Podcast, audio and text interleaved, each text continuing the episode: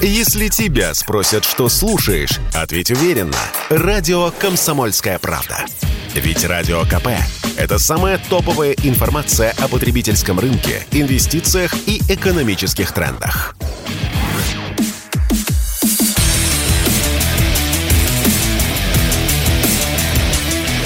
Программа с непримиримой позицией. Утренний Мардан. И снова здравствуйте, и снова в эфире радио «Комсомольская правда». Я Сергей Мордан. А подписывайтесь на YouTube-канал «Мордан 2.0», а также на телеграм-каналы «Мордан» и «Русский доллар», где выложено вчерашняя отличная беседа, просто отличное интервью с Евгением Спицыным по поводу мобилизационной экономики. Так, теперь переходим а, к тому, о чем вы так а, упорно спрашиваете. Начнется ли сегодня или завтра Третья мировая война с применением а, ядреных бомб, потому что вчера непонятно кто взорвали оба северных потока. Ну, вообще вещь беспрецедентная, серьезно вам скажу. Поговорим об этом с Дмитрием Егорченковым, директором Института стратегических исследований и прогнозов РУДН. Дим, привет. Сергей, привет, привет. Во-первых, а, как мне нравится твой утренний джингл, я хочу тебе сказать. Он спасибо прям большое. такой заводящий. Да, да это вот а... спасибо главному редактору радио «Комсомольская правда». Вот. А, вот вопрос, так. вопрос. А, так что, а, вообще случилась же вещь беспрецедентная. То есть то, что называется английским словом «саботаж», ну, в русском языке вообще там э, такого прямого перевода нет, потому что для нас саботаж — это саботажники, это те, которые стекло, значит, сыпят в сливочное масло. Вот это мы представляем саботажники. А они саботажниками называют просто обычные военные диверсии. То есть подорвать 100 килограммами тротила э, довольно большую газовую трубу нужно иметь определенный навык, умения и технические возможности. Кто-то эти три трубы подорвал. Ну, конечно, да.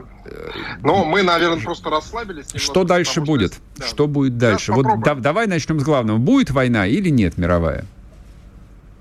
А, я уже года два говорю о том, что она идет. Поэтому, называется, беспокоиться не надо, все там будем, все хорошо. В какой форме она идет, это второй вопрос.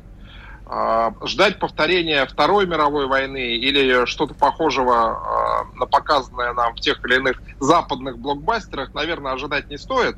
А, а вот а, раскручивание конфронтационной спирали, да, постепенно, оно продолжается, безусловно. И сейчас, ты правильно сказал, начали использовать метод уже прямого саботажа. Мы в России немножко расслабились, у нас действительно, ты прав, слово саботаж ассоциируется с стеклом в сливочном масле. Mm-hmm. А вообще в Советском Союзе э, за саботаж, как ты помнишь, сажали, это вовсе не... Расстрел... Было... Расстреливали, не и сажали. Расстреливали, да, и расстреливали даже, да, не говоря уже об этом. А, и там как раз под саботажем э, имелось в виду в том числе работа по экономической инфраструктуре, намеренное нанесение вреда экономической инфраструктуре государства э, или его функционирования. Да?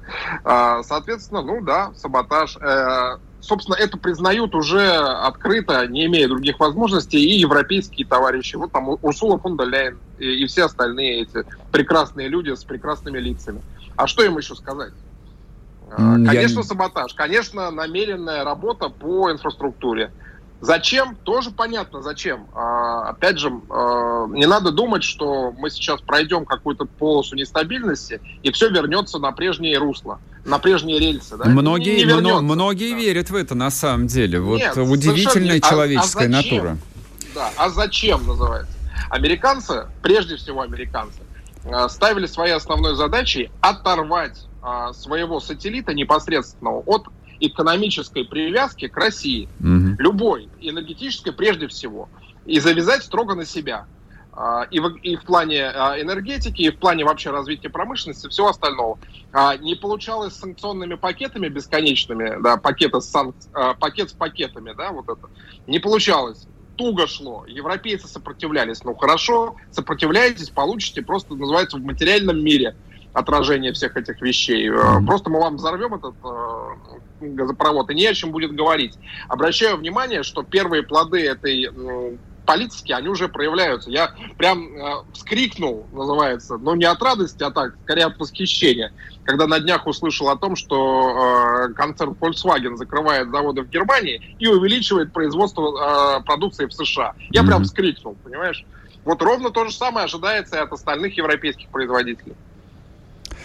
А, Вот я на самом деле там собеседников э, всех спрашиваю практически об одном и том же, и себе задаю этот вопрос, не могу найти ответа. А немцы вот действительно не понимают, что в этой войне, которую, ну, по недоразумению называют войной на Украине, а война вообще идет против Германии. Вот главная цель, главный приз – это разгром Германии очередной. Знаешь, я думаю, что немцы, вот немцы-немцы, такие как э, мы с тобой, только русские, да, вот, а вот такие же немцы, вот, они э, прекрасно понимают, э, вот если до меня доходят, а я как бы человек с Германией не связанный никак, mm-hmm. абсолютно, да, и профессионально, и там понятийно, строго говоря, да, я вообще ближневосточник понятийно. Mm-hmm. Вот до меня доходят вопросы от людей там через знакомых из Германии, а можно в Россию как-то приехать, какие-то, может, хорошие условия жить?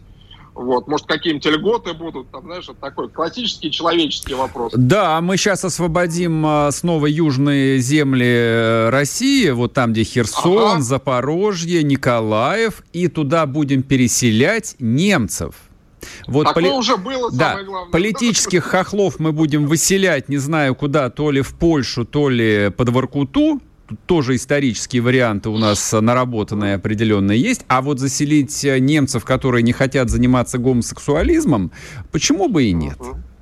Согласен с тобой, абсолютно. Так что нет, немцы понимают. Другой вопрос, что а, германская элита, вот эта вот, она давно уже не германская.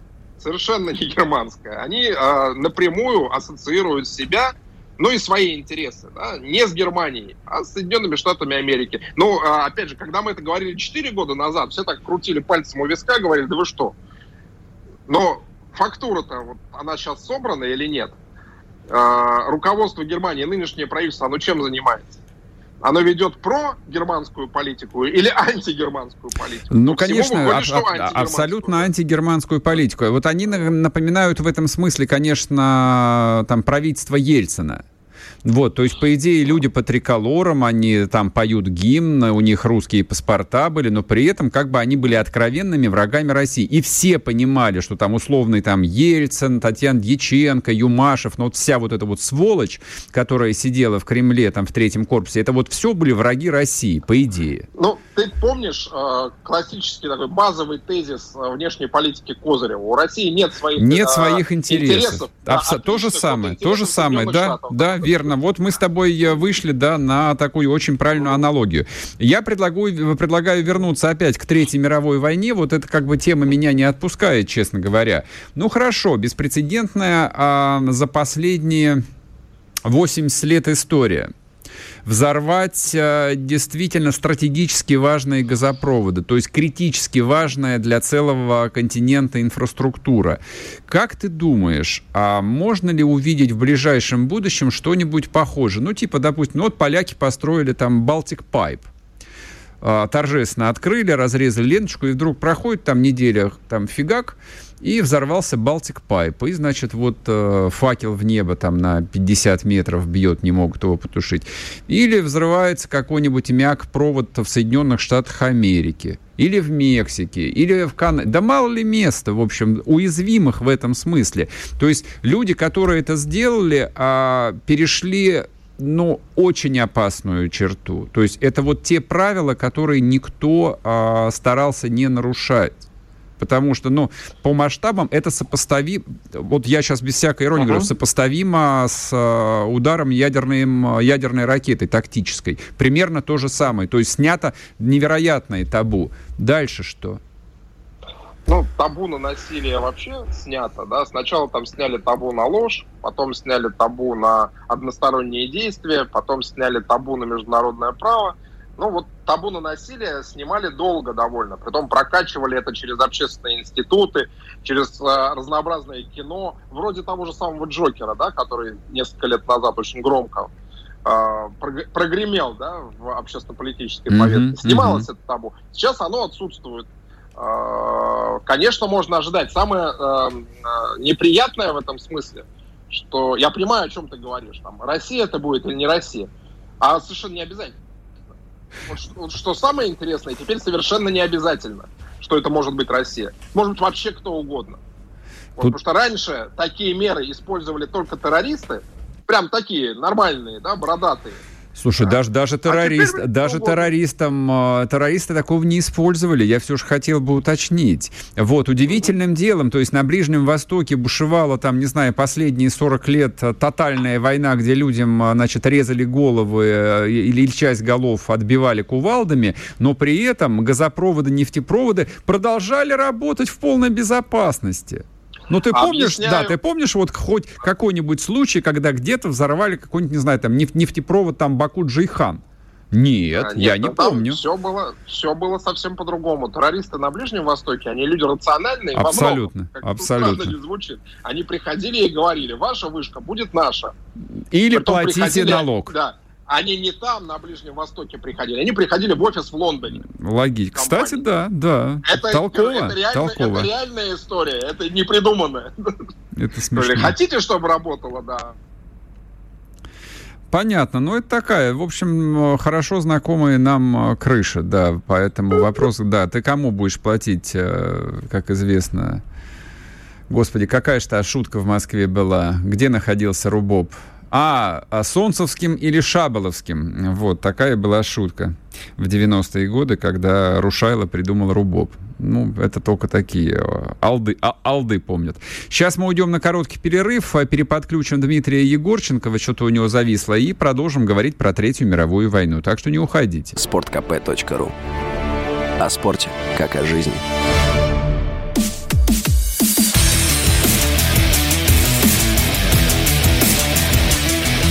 Программа с непримиримой позицией. Утренний Мардан. И снова здравствуйте, и снова в эфире радио «Комсомольская правда». Я Сергей Мордан. Мы разговариваем с Дмитрием Егорченковым, директором Института стратегических исследований и прогнозов РУДН. Говорим мы про вещи, на самом деле, совсем а, не шутейные и не смешные, а то, что вчера случилось а, на двух а, газопроводах «Северный поток-1» и «Северный поток-2», это вещь абсолютно беспрецедентная, которая, ну, знаете, такое есть избитое выражение «открыт ящик Пандоры». Да это не ящик Пандоры. Я, я правда думаю, что по масштабу масштабу, по степени безумия, это все равно, что шандарахнуть ядерной ракеты. Вот они тут обсасывают сколько уже, ну, последние там а, недели, что вот типа сейчас жахнет Путин ядреной бомбой по Украине или нет. Ну, по Украине пока не жахнули, слава богу. А, вот. А то, что сделали с газопроводами, это, в общем, такая вещь. А, никто на себя ответственность не берет. Вот, но Россию тоже фактически назначили виновной. И мне интересно, да, вот э, что за этим последует. Вот как ты думаешь, а что за этим должно последовать? Вот в логике войны. Вот, то есть они организовали фактически, ну, нечто там такое же крутое, как какое-нибудь убийство в Сараево. Вот нанесение удара по критической инфраструктуре Евросоюза, ну и, и НАТО в том числе, это казус Белли, вот стопроцентный, даже нечего тут обсуждать. А, понимаешь, ситуация это принципиально другая. А, Какая? А в, в чем она? Нача... В момент начала Первой мировой войны в Европе было энное количество суверенных великих держав. Да. Со своими собственными интересами, армией и так далее. А сейчас Европа это третьесортная колония американская. А мы, второс... а, мы вначале... втор... а мы второсортные пока что, но хотим а, выйти из этого статуса. Дело? Да, мы, мы хотя бы пытаемся выйти из этого статуса. И у нас это даже во многом получается. Угу. А, не во всем далеко, потому что вот сейчас у меня интернет отвалился, да, или там у вас отвалился, черт. Это знает, у тебя да, отвалился, подумал, да. Но да, интернет возможно. все равно американский, да, мы понимаем. Да, интернет американский. Я вот жду, когда э, айфоны наши все прекрасные в кирпичи превратятся. А ведь они превратятся, потому 100%. что нету стопов, да, как на машинах пишут, стопов да, нет. теперь да? нету, да. Вот, абсолютно. То, что ты не контролируешь сам mm-hmm. полностью на 100%, оно не твое, это как в борьбе. Если ты мне руку отдал, это не твоя рука, это mm-hmm. моя рука mm-hmm. уже. Я с ней буду делать то, что захочу. А, опять же, никакие там джентльменские правила, вот этот бокс джентльменский, он уже давно не работает. Чисто силовая история. Чисто ММА, да, у нас. У нас теперь а, ММА да, абсолютно ММА. Это понимание, с которым, в общем, дальше и нужно жить. Нет у тебя своей экономики, хана тебе, нет у тебя своего, своей промышленности и производства, не только военной техники, но любой другой. Mm-hmm. И прежде всего то, что называется промышленность группы А, станков. Да? Значит, ну, у значит, тебя ничего нет. Да, значит, у тебя ничего нет, да, соответственно. Можешь ли ты успеть догнать? Ну, можешь, да. Через напряжение сил можешь попытаться успеть, пока еще такой шанс у тебя остается. Но, опять же, для этого нужна, как правильно говорят сейчас коллеги, многие в информационной повестке, не только а, мобилизация вот военная, да, но и духовно-промышленные. Позволь, я тебя спрошу, коль мы опять вот с тобой э, скатились вот обсуждение там теоретических вещей, э, я просто в пер... я, я вчера писал э, интервью с Евгением Спицыным, вот, он же специалист по сталинскому периоду, и угу. как бы, то есть я понимал, что рассуждая о мобилизационной экономике, мы так или иначе в любом случае будем смотреть только на один период в нашей недавней истории, на сталинский период. Вот. А, но вот что я там вынес как бы из этого разговора? Вот то, что мы сейчас называем дурацким словом элиты или власть, это были высоко мотивированные люди, которые там знали, чего они хотят, ради чего. Вот они, вот они свою жизнь подчиняли вот этой мобилизации. Они в этом были все. Там речь не просто там о Сталине, там, ну, по, у которого по, по апокрифу были дырявые, значит, его кавказские угу. сапоги, но и все остальные. Вот. А с тем, что у нас есть сейчас, а теперь мы переходим именно к элите. Вот у нас сейчас элита а, они сами-то внутренне готовы к войне? А, я все-таки не, я не буду спорить, тем более я не слышал, что говорил э, уважаемый товарищ историк, да, к которому я и, и лично знаю и очень хорошо отношусь, угу. а, но я немножечко подкорректирую. Да, элита, э, сталинская элита была а, бо, чуть более мобилизованная, чем нынешняя. Но она тоже не была идеальной. А зачем 37-й год нужен был? 38-й, там все остальное. Да, потому что вдруг чуть раньше выяснилось, что эта элита не работает. Ну да, да, да, да, да. А, вот, потому что это мой, мой, любимый тезис, но я с твоего разрешения его повторю. Конечно. А 12, 12 стульев и золотой теленок это про Советский Союз или нет? Согласен, согласен с тобой, да. Верное замечание. Да. Ну, хорошо, вот. ладно, так, значит, ты э, смягчил мой вопрос, э, вот настоящий, а, да, политолог. Я, к, чему, к чему я веду, да, к чему я веду? Что да, конечно, э, элиты сегодняшние, они не настолько мобилизированы, да, мобилизованы, хорошо. Но процесс-то идет или не идет? Вот, на мой взгляд, идет. Честно говоря, не знаю. Я тебе объясню, почему меня это действительно беспокоит. То есть я верю в то, что люди действуют на базе, прежде всего, на базе инстинктов. Вот, э, ну, вот там Путин, ближайшее окружение, это инстинкт власти а, любой uh-huh. власти. Власть, за власть люди бьются до последнего. Вот, как э, Сальвадор Альенде, условно говоря. А у нас угу. еще и ядрен бомба есть, хочу напомнить, для дураков. Вот. Но элита это пошире, то есть за 30 лет действительно выстроенная довольно большая, довольно вот э, широкая прослойка элитарная. У них в чем инстинкт? Им в массе своей проще сдаться.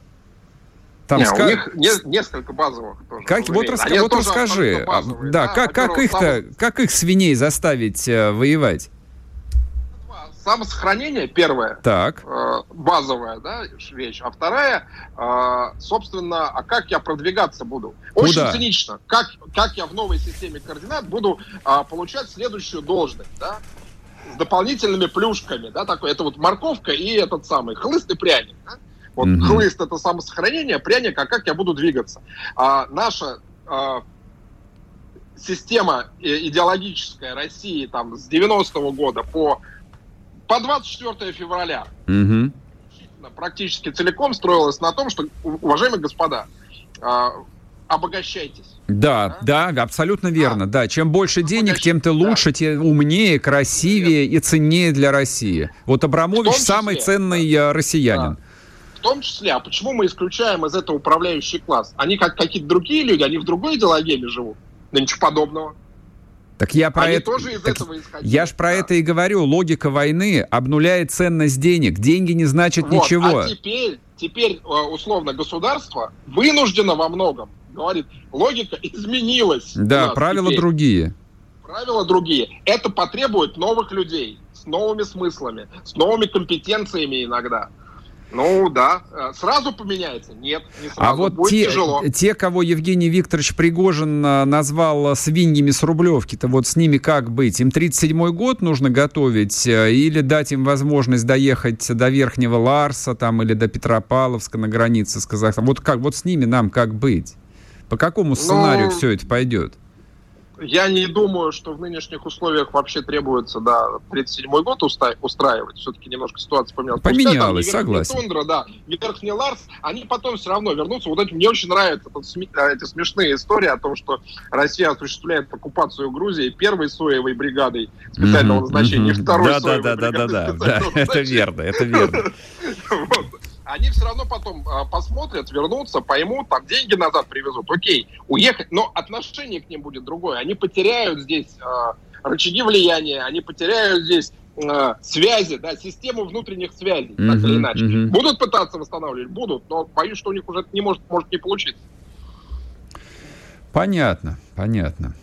А, ну и последний вопрос. А, с твоей точки зрения, а есть ли ну, существенная вероятность, а, вот именно после вчерашних этих взрывов, я опять все же вернусь к серьезным вопросам, не теоретическим, есть ли вероятность того, что стороны конфликта, ну вот все же дойдут до опасной черты и остановятся? Ну, условно говоря, там вот нанесли удар, там, не знаю, по пустынной территории, там по острову Змеиному, условно говоря, как некоторые вот предлагают, типа, давайте мы там шандарахнем тактической ракеты по острову Змеиному, чтобы показать.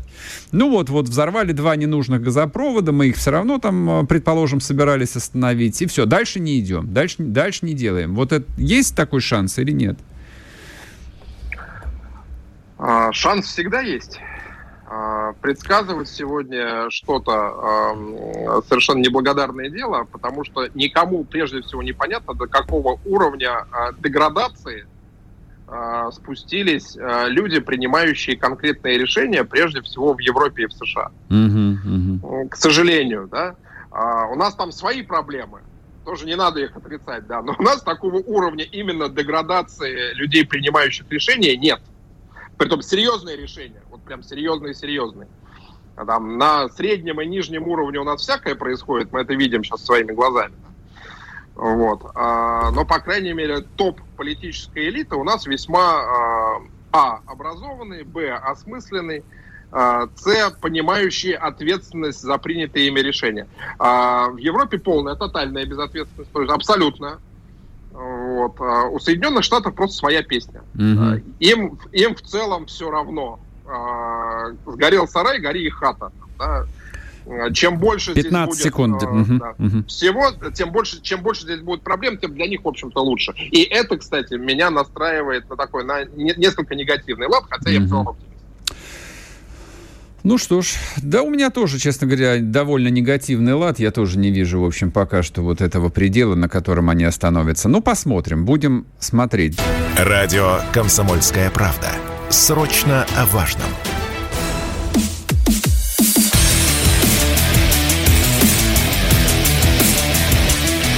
Программа с непримиримой позицией. Утренний Мардан. И снова здравствуйте, и снова в эфире радио «Комсомольская правда». Я Сергей Мордан. Я еще хотел два слова сказать по поводу этих взрывов. Ну, вот если бы не закончились референдумы, вот что я считаю совершенно там исторически, принципиально важным событием для современной русской истории, я бы начал бы, конечно, сегодняшнюю программу именно с этого разговора, потому что, ну так, так. То есть это сопоставимо вот с масштабом объявления частичной мобилизации в России. Я, я вам честно скажу, вот у меня такое ощущение. А то, что происходило до этого, что происходило сразу после этого, ну, нуждается, в общем, в дополнительных комментариях. Знаете, есть такой Радок Сикорский, например, а, ну, уже поляки пишут, что он просто дурачок, не обращайте внимания, но этот дурачок, во-первых, порядка 10 лет занимал высокие посты в Министерстве иностранных дел Польши, а и еще около двух лет был министром обороны Польши. То есть это профессиональный польский политик, высоко поставленный. То есть это не клоун совсем, Вот его биография в этом смысле абсолютно чиста. Он а, начинал а, с а, молодежного крыла солидарности, потом уехал в Англию. Причем он даже был министром, имея два паспорта, польский и британский. Это британский агент, классический. У нас тоже таких полным-полно. Вот у этого человека хватило мозгов, либо это осознанная была телега, вот, я думаю, скорее всего, это было осознанно. Он разместил твит. Значит, там была такая картинка с этим взрывом. А, ну, поднимаются пузыри из uh, Балтийского моря, и он там пишет, uh, значит, thank you the USA, спасибо, Америка. Ну, то есть прямо. То есть он прямо сказал, что это американцы взорвали газопровод. Вот, сейчас им нужно, по идее, вроде бы как общественное мнение там а, смазать, э, но на самом деле вы не переживайте, общественное мнение этого просто не заметит. Они сделают вид, что они этого не заметили. Современные западные э, средства массовой информации умеют работать, так сказать, э, с методичками, в отличие от нас. В отличие от нас. Тоже отдельный вопрос. Почему вот мы до такой степени необучаемые, до такой степени тупые, что не умеем военную пропаганду, меня это вот расстраивает практически ежедневно. Но это ладно. Это просто к вопросу о, о том, да, что произошло и кто за этим стоит. Ну а мы вернемся к главной теме в современной истории России, а, к завершившимся референдумам вчера в южных областях. Вот то, что называется юг России. Вот на юге России прошли референдумы. Мы поговорим об этом с Константином Малафеевым, главой общества «Царьград». Константин Валерьевич, здрасте. Здравствуйте. Я вас поздравляю. Вчера, в общем, да, да, случилось то, к чему мы шли 8 лет, а я просто для наших слушателей хочу напомнить, что Константин Малафеев а, в числе тех людей, которые стояли у истоков всего вот этого славного, всей этой славной страницы русской истории под названием «Русская весна и Новороссия». А как вы думаете, что будет дальше? Дальше будет признание э, этого присоединения со стороны России. А для этого, напоминаю, должны проголосовать соответствующие э, советы э, в субъектах Федерации, Государственная Дума, Совет Федерации. А затем, я надеюсь, что у нас будет такое же торжественное мероприятие, как было при присоединении с Крымом, мы все его помним, надеюсь, что там же мы услышим от нашего верховного главнокомандующего речь не менее историческую, чем крымская речь, uh-huh, uh-huh. где мы услышим о том, а, с кем, за что мы воюем и что сейчас случилось. Не просто Новороссия вернулась домой, а, а о высоких смыслах, которые мы все чувствуем, но хотели бы, безусловно, услышать это от него. Вот, собственно говоря, то, что будет дальше прямо сейчас на этой неделе. А, Константин Валерьевич, ну вот по поводу высоких смыслов, по поводу того, что будет происходить с Россией, то, что с ней на самом деле происходит э, вот ежедневно и с 24 февраля, и в последние особенно недели. Многие, в общем, продолжают не обращать на это внимания, то есть пытаются жить, э, ну, как будто вот на дворе там теплый, ламповый, э, допандемийный 2018 год. Но это то, что я в Москве вижу. Действительно, много людей вот закрывают глаза и говорят, не-не-не, ничего нет, вообще все не важно. А некоторые продолжают надеяться, что все вернется. Вот. Они, эти люди, причем часть из них довольно влиятельные, готовы там заплатить любой капитуляцией, любыми контрибуциями, чтобы вернуться вот опять-таки в тот самый теплый теплый 2018 год до пандемийный. А, возможно ли а, перемирие? Возможен ли мир? Вот, возможно ли вернуться вот туда, где мы были? Как вы думаете? Нас могут простить? Упрощу вопрос.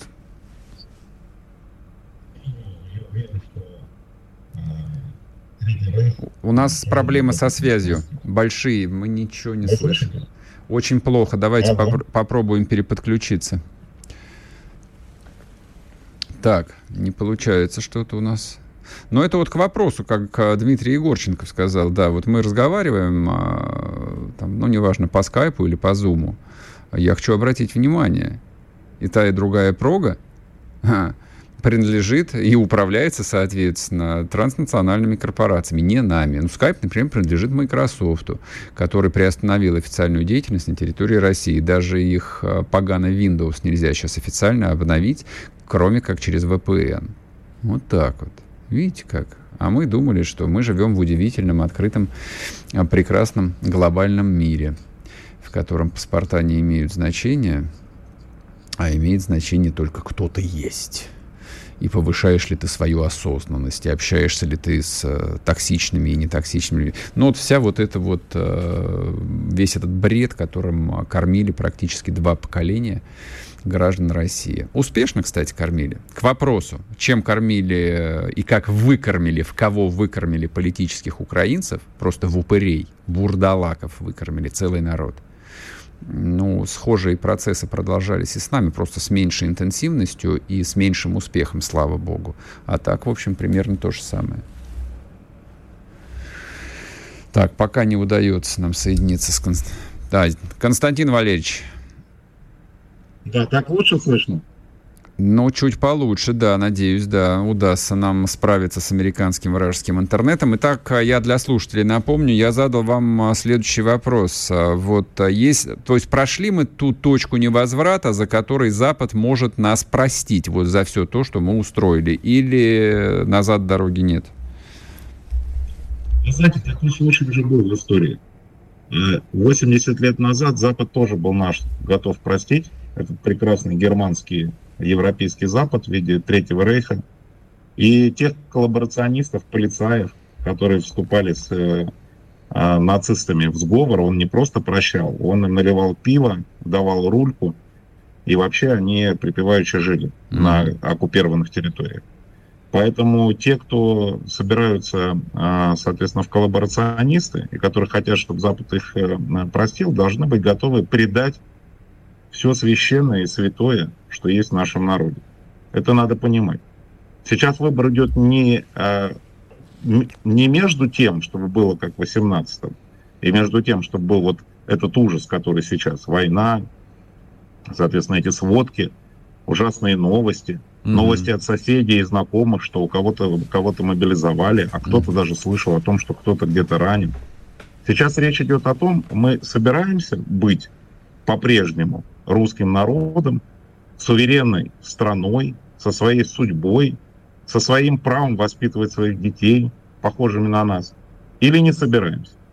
Поэтому нет возможности сдаться в тот теплый ламповый 18 год.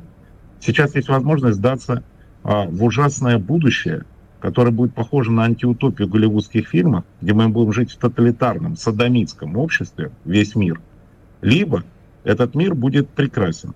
В этом мире будет православная Россия, Россия, в которой у нас будет те же понятия добре и зле, как у наших отцов, дедов. Вот между чем стоит выбор. А с вашей точки зрения, какая судьба Украины? Давайте вот э, рассмотрим, ну, я предлагаю остановиться на двух базовых сценариях. Первый сценарий – хороший сценарий, то есть э, если мы дошли до польской границы, и, в общем, раз – и если нам а, не хватило в этот раз сил, вот, мы дошли до какой-то, не знаю, до Днепра, остановились, вот что происходит с ними? Вы как себе это видите? Первый сценарий – это сценарий самый разумный, потому что любой оставленный анклав под названием Украина, это будет просто русофобская цитадель, единственной задачей которой будет э, нашпиговываться ненавистью, оружием, э, готовиться к террористическим актам против России. Ничего другого в этой Украине не будет. Угу. Поэтому для пользы самих же украинцев, для их э, светлого будущего, им лучше жить в России, как и они жили на протяжении веков. И прекратить участвовать в этом ужасном биологическом эксперименте под названием украинство. Второй вариант, о котором вы говорите, конечно, гораздо хуже. В этом случае мы эту цитадель оставим. А они будут русофобами. Их главная задача будет нас ненавидеть. И англосаксы с них никогда не слезут. Посмотрите на Польшу. Они mm-hmm. будут из них делать вторую Польшу. Так себе перспектива. Но вот у меня есть вопрос. А, давайте я вам задам его уже после перерыва, чтобы не прерывать вас на полусловие. Он очень важный, и в последнее время я его собеседникам довольно часто задаю относительно того, придется ли нам расчеловечивать врага. Константин Балафеев с нами на связи, глава общества «Царьград». Не уходите. Радио «Комсомольская правда». Никаких фейков, только правда.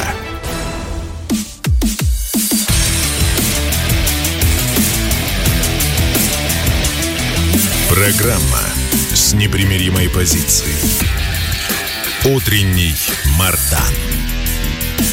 И снова здравствуйте, и снова в эфире радио «Комсомольская правда». Я Сергей Мордан. Мы разговариваем с Константином Малафеевым, главой общества «Царьград», одним из, э, я сказал бы, отцов-основателей того, что сегодня называется Новороссией. Вот так вот. А, но это я отвечаю тут некоторому количеству особо умных хейтеров. Тут они то ли цепсошники, то ли идиоты, но не суть важно. Итак, вопрос у меня такой. То есть вот а, а, то, что изначально называлось таким бессмысленным словом «специальная военная операция», на глазах превращается в отечественную войну войну. Вот э, со всеми теми историческими стереотипами, которые у нас у всех есть.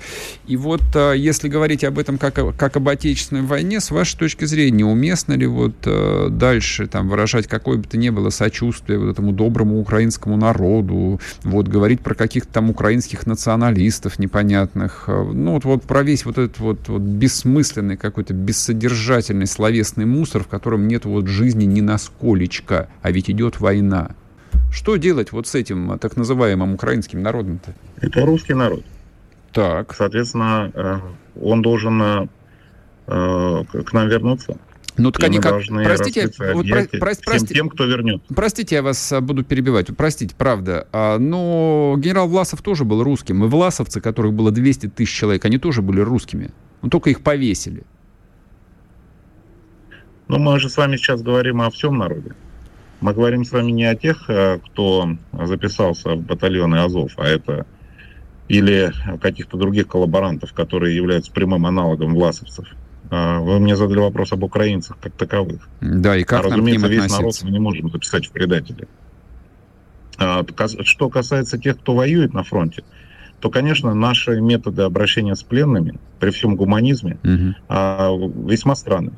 Не очень понятно, зачем мы содержим в специальных условиях азовцев, нацистов, эсэсовцев.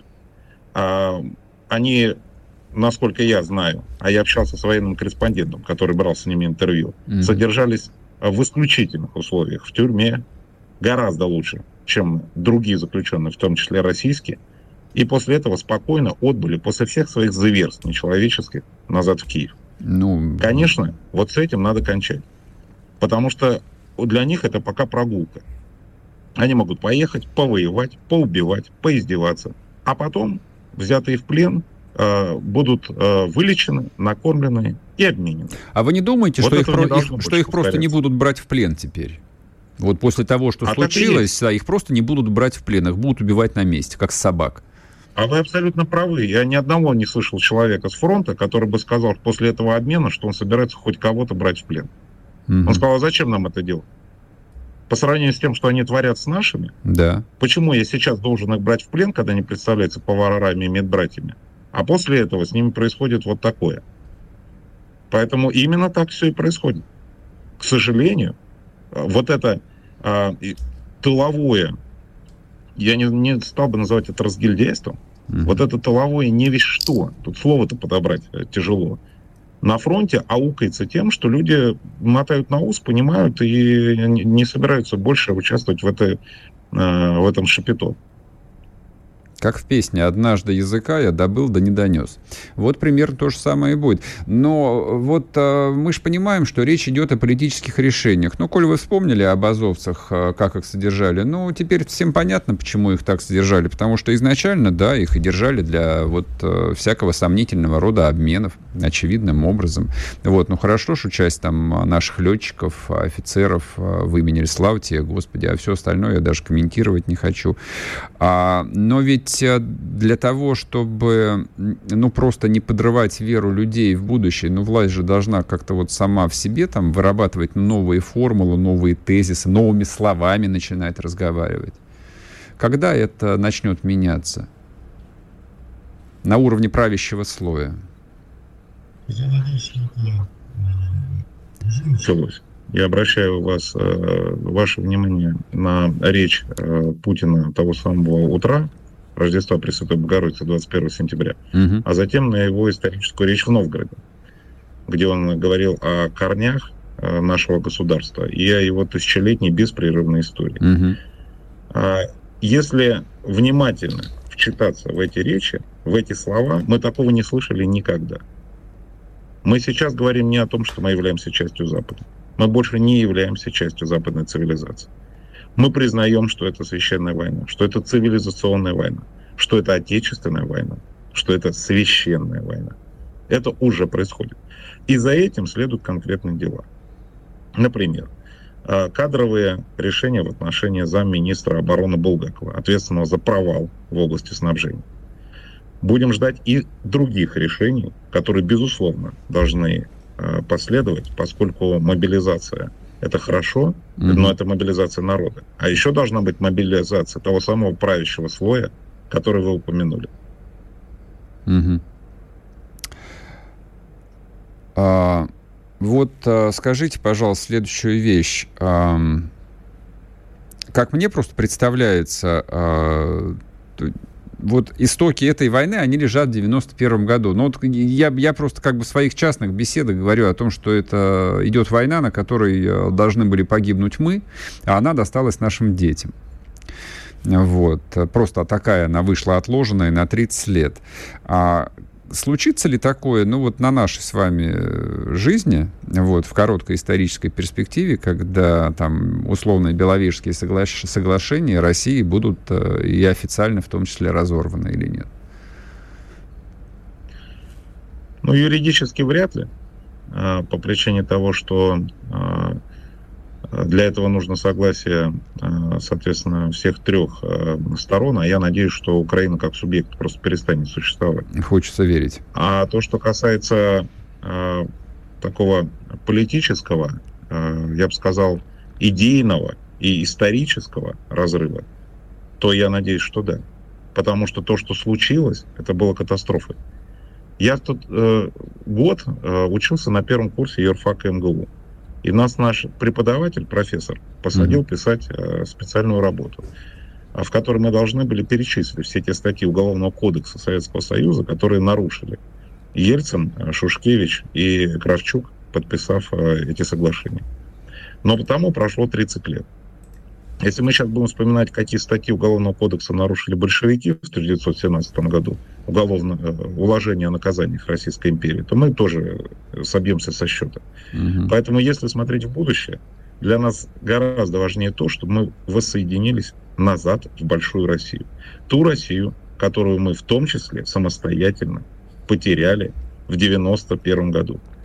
Когда 12 июня 90% из депутатов съезда депутатов Российской Советской Федеративной Социалистической Республики проголосовали за так называемую независимость России. Да, Мы да, тоже в этом да, участвовали. Да, участвовали, конечно. А, вот, ну и поскольку сейчас а, просто меняется и Россия, меняется вся жизнь, и, соответственно, в этой жизни должны появиться и новые символы, и новые герои, уместно вспомнить о том, что вот сейчас 40 дней исполняется со дня гибели Дарьи Дугиной. А, моей коллеги, а, вы ее тоже хорошо знали, я просто знаю. Вот удивительным же образом а, вот такой простой, обычный человек, который был рядом с нами, а вот трагическая судьба, да, превращает ее, там, ставит ее в число вот именно символов героев, там, вот в ряду, там, и Моторола, и Захарченко, и Даша здесь же. И будут еще люди.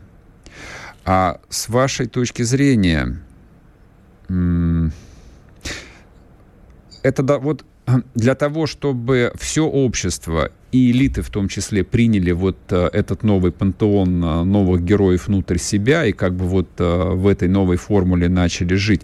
А это как? Это, это сверху должно происходить. Этим, не знаю, Менкуль должен заниматься агитацией, пропагандой. Или мы, не знаю, должны ожидать опять-таки какого-то вот э, там э, чуда или там внутренней самоорганизации гражданского общества. Я, правда, не могу найти ответ, э, что, что, что должно сдвинуться, чтобы у нас там не улица Жириновского в Москве появлялась, вчера назвали, а появилась, да, улица Дугина или улица Арсена Павлова Моторолы. Чего нет, кстати.